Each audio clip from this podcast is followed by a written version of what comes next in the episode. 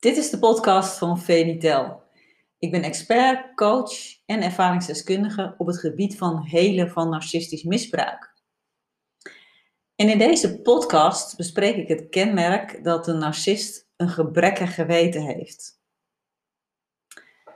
Ja, ieder mens heeft een geweten en dus de narcist ook.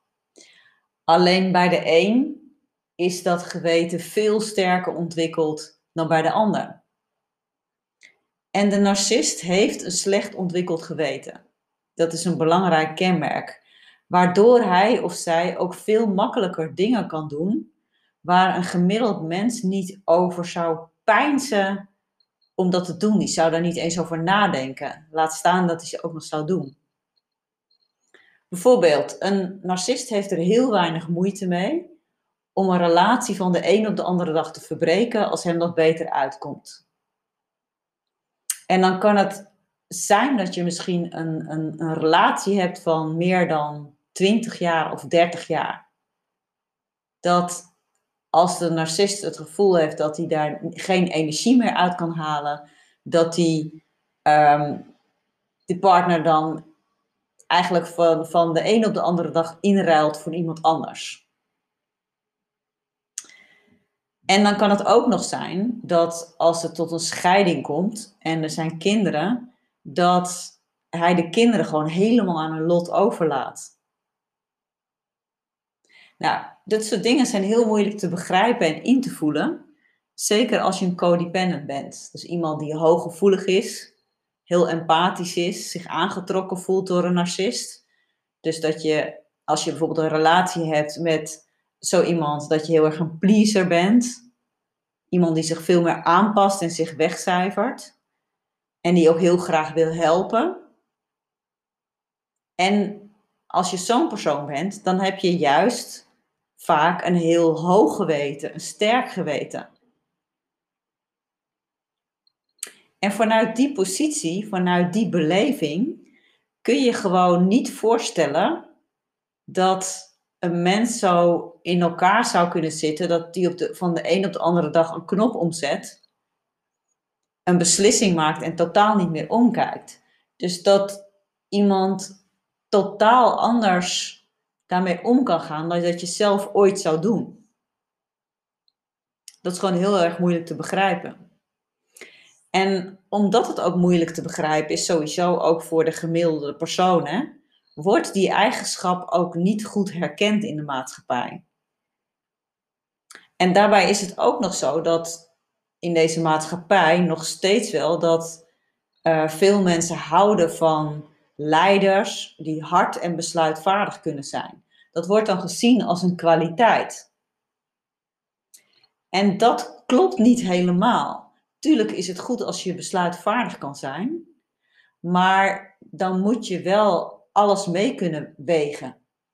En niet alleen maar besluitvaardig uh, zijn omdat je eigenlijk overal scheid aan hebt. Want dat is het. Dus ja, een narcist, zeker als leider, wordt veel positiever gezien dan dat hij daadwerkelijk is. Want hij kan soms uh, hele radicale dingen doen en wordt daarom heel erg gewaardeerd. Maar als het erom gaat om de brokstukken op te, rapen en de boel aan elkaar te lijmen en, en, en dingen op te bouwen op de lange termijn, dan richt een narcist heel veel schade aan. En heel vaak komt zo iemand daar dan mee weg. Nou, in de top van het bedrijfsleven zijn relatief ook veel narcisten aanwezig. Ja, die kunnen heel makkelijk uh, harde beslissingen nemen die voor anderen moeilijk zijn. Bijvoorbeeld als een bedrijf moet inkrimpen en er veel werknemers ineens ontslagen moeten worden. Nou, dat is iets wat een narcist heel makkelijk kan. Omdat zo iemand ook niet gaat wikken en wegen, want die gaat daar dus s'nachts niet in bed wakker van liggen.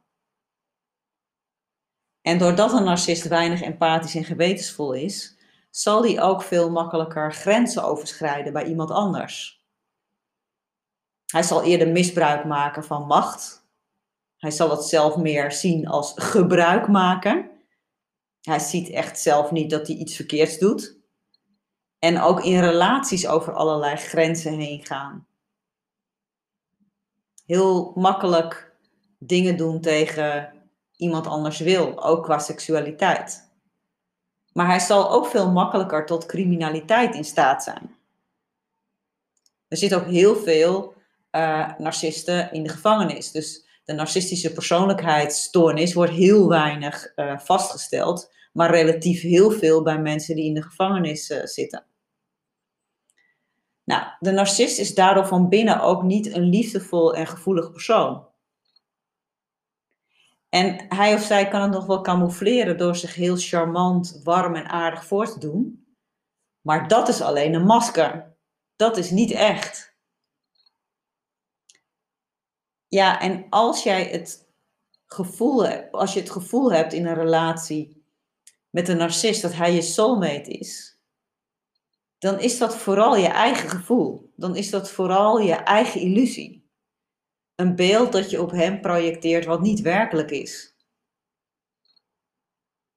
Want als je namelijk in zijn hoofd zou kunnen kijken en zijn gedachten zou kunnen lezen, dan zou je ook zien dat het beeld wat je van hem hebt niet klopt. Nou, als je met dit patroon te maken hebt en je wilt het nog beter herkennen, nodig je ook uit een kijkje te nemen op mijn website www.venitel.nl. Daar kun je ook een gratis 7-daagse minicursus aanvragen, waarmee je direct aan de slag kan. Vond je dit nou een waardevolle podcast? Abonneer je dan even en dan krijg je direct een melding als er een nieuwe podcast klaar staat. Ook kan ik het heel erg waarderen als je een like geeft of een opmerking maakt. En dan zie ik je heel graag weer bij een volgende podcast. Doei!